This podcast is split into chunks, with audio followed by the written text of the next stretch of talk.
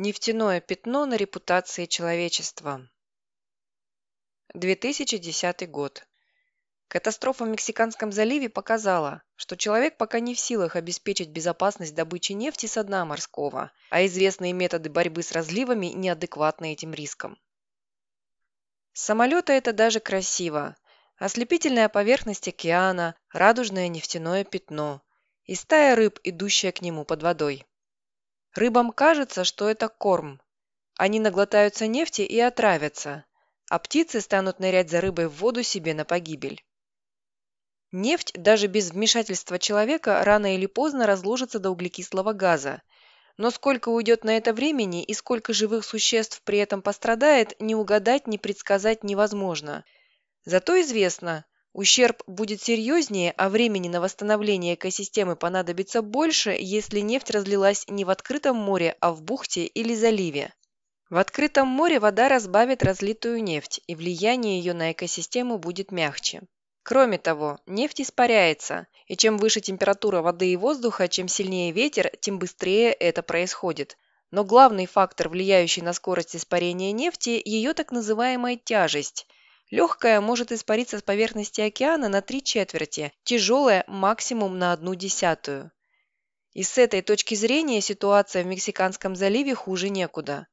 Как утверждает возглавляющий федеральную команду оценки химической опасности утечки нефти Эд Овертон из Университета штата Луизиана, хотя большинство нефти, добываемой в Луизиане легких сортов, данный случай является исключением. Это более тяжелая смесь, потому что она старше по возрасту и залегает глубоко под поверхностью океана.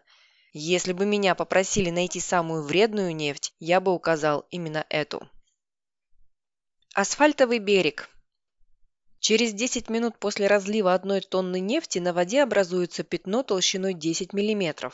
Со временем пленка становится все тоньше, а пятно все шире. Тонна нефти может покрыть 12 квадратных километров воды.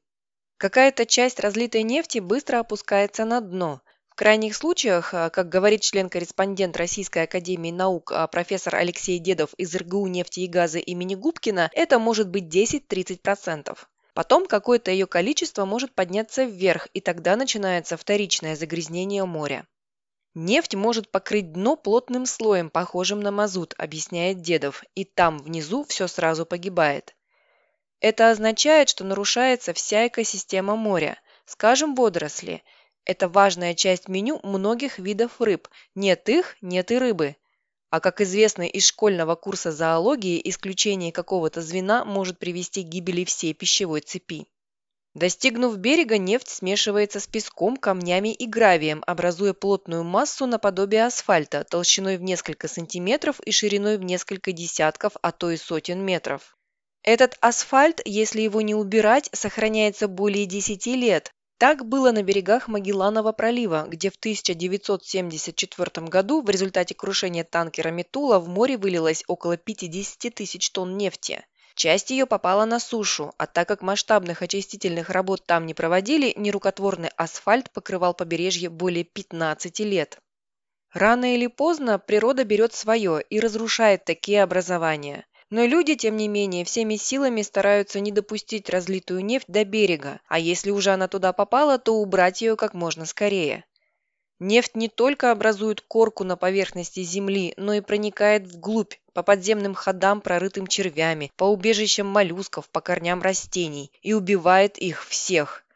Со временем эти ходы разрушаются, и нефть оказывается погребенной в анаэробных, то есть бескислородных условиях, в которых она разлагается очень медленно. Жизнь в этом месте замирает, и без участия человека может уже никогда не возродиться.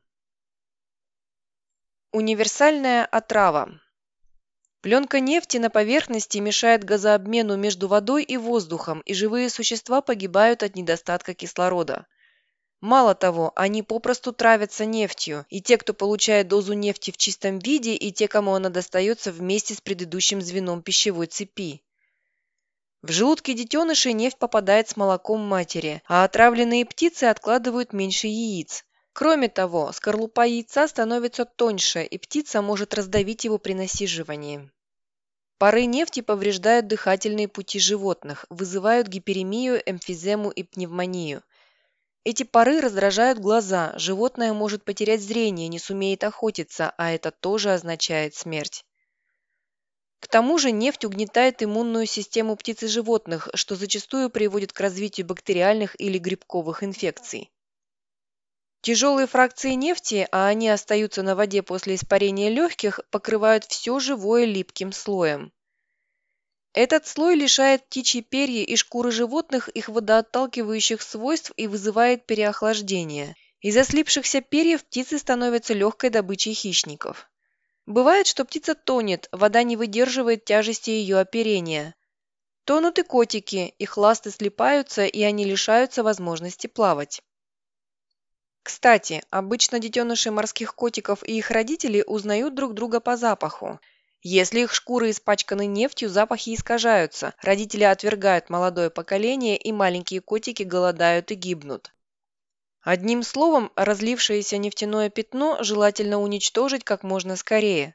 Как это сделать? На воде. Раздробить и уничтожить. Когда на поверхности океана появляется нефтяное пятно, его с самолетов покрывают диспергентами. Это химические вещества с определенными поверхностно-активными свойствами, благодаря которым нефтяное пятно превращается в мелкодисперсную эмульсию – миллиарды нефтяных капель.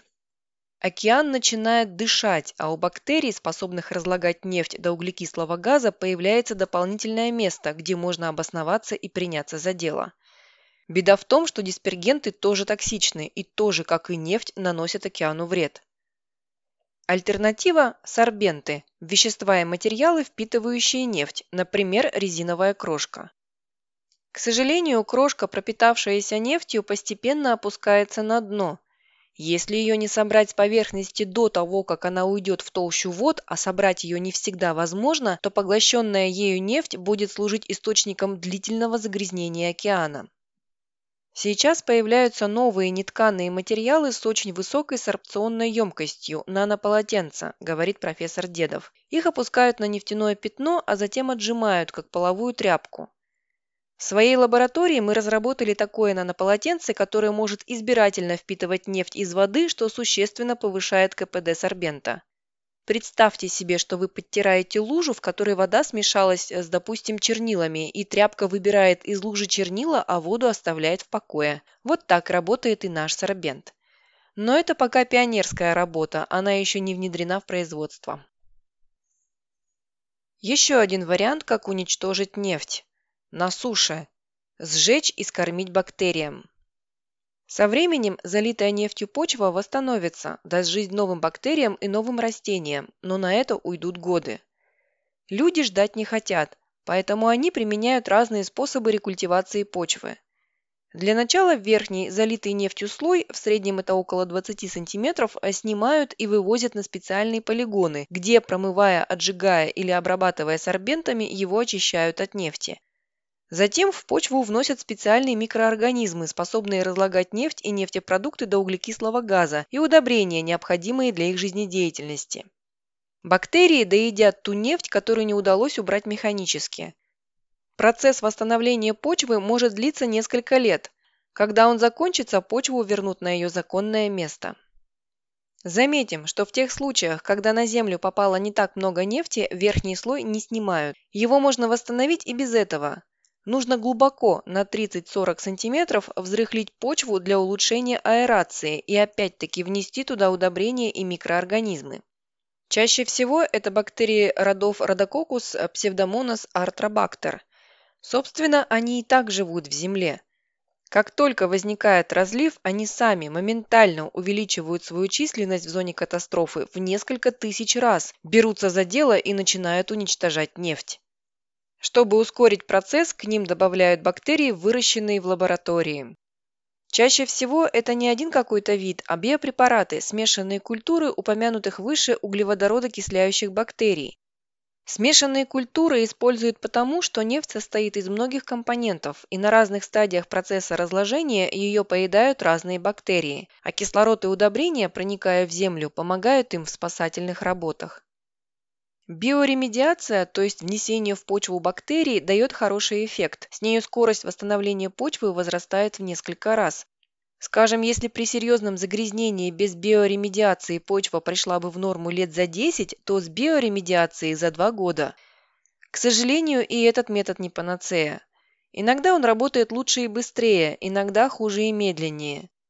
Дело в том, что на скорость биодеградации почвы влияют и ее состав, и температура воздуха, и кислотность почвы, и наличие в ней кислорода, и соленость среды, и еще огромное количество факторов, повлиять на которые человек пока не в силах. Бурить по-русски. События 2010 года в Мексиканском заливе ясно показали, насколько серьезными могут быть последствия катастрофы на иностранных морских нефтепромыслах. Но пока без ответа остается, и хорошо, что остается, вопрос о том, насколько серьезный риск связан с отечественной добычей нефти на морском шельфе.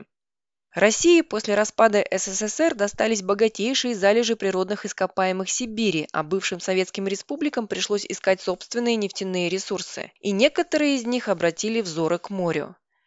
Азербайджан стал, как и в советские времена, добывать нефть на Каспии. Латвия и Литва занялись разведкой на шельфе Балтики.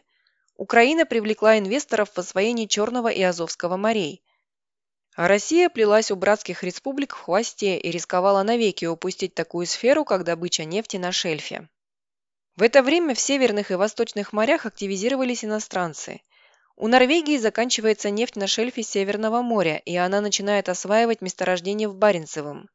В Тихом океане Япония, США и Китай ищут новые месторождения, которые ослабили бы их нефтяную зависимость от арабских и латиноамериканских стран. Америка и Канада активизировались в Арктике, где, как полагают некоторые геологи, содержатся гигантские запасы нефти. Чтобы не отстать от соседей, Россия экстренно столбит за собой ключевые участки в море. А надо не только столбить, но и добывать. Некоторые месторождения лежат в приграничных зонах, и велика вероятность, что более расторопные соседи выпьют общие запасы месторождения, раньше начав добычу со своего края. США и страны Европы стали осваивать морские месторождения нефти еще в 70-х годах прошлого века, американцы в Мексиканском заливе и на Аляске, европейцы в Северном море. Наша страна, которая раньше не испытывала потребности в ускоренном освоении нефтеносного шельфа, сегодня заметно отстала в технологии такого промысла. Количество нефтяных платформ в европейских и американских водах измеряется сегодня тысячами, а в российских только единицами. И понятно, что отсутствие собственных технологий бурения шельфа и весьма скромный по сравнению с другими странами опыт организации морской нефтедобычи, в том числе и в сфере обеспечения безопасности такой деятельности, все это факторы, повышающие риск катастроф и увеличивающие вероятность их тяжелых последствий. Так что пока у России все победы и аварии на шельфе еще впереди. Промышленная разработка нефти ведется только на трех морях – Балтийском, Каспийском и Охотском. Платформы для добычи в Баренцевом море пока только строятся. Крупнейшие действующие российские проекты, связанные с шельфом, сосредоточены на Сахалине в Охотском море. В начале 1990-х несколько тендеров на право добывать нефть у берегов Сахалина выиграли американские и европейские компании. Но потом итоги большинства тендеров были аннулированы, и лишь американская ExxonMobil удалось сохранить ведущую роль – 30% плюс право оператора в проекте «Сахалин-1». Остальные 8 сахалинских проектов получили Роснефть, ей же принадлежат 20% Сахалина-1 и «Газпром». Экологи борются с обоими Сахалинами, и со вторым, где добыча нефти началась в 1999 году, и с первым, эксплуатируемым с 2005 года. Если говорить коротко, то эти проекты пугают защитников природы, во-первых, тем, что работы в море, строительство, интенсивное судоходство и неизбежные сбросы грязных балластных вод нарушат покой обитателей моря. А во-вторых, тем, что опасность аварий и разливов в тяжелых ледовых условиях, скажем, при перевозке нефти танкерами, представляется им вполне серьезной. Тем не менее, сахалинские проекты – только начало грандиозных работ на севере – в правительственных сейфах лежат и ждут своего часа лицензии на освоение шельфов у берегов Камчатки и в районе Магадана, множество участков в Баренцевом море, а также планы освоения Карского моря и Печорского залива. Велика опасность, что их сначала продадут желающим, и только потом начнут думать, как нарастить арсенал средств борьбы с неизбежными разливами нефти в море.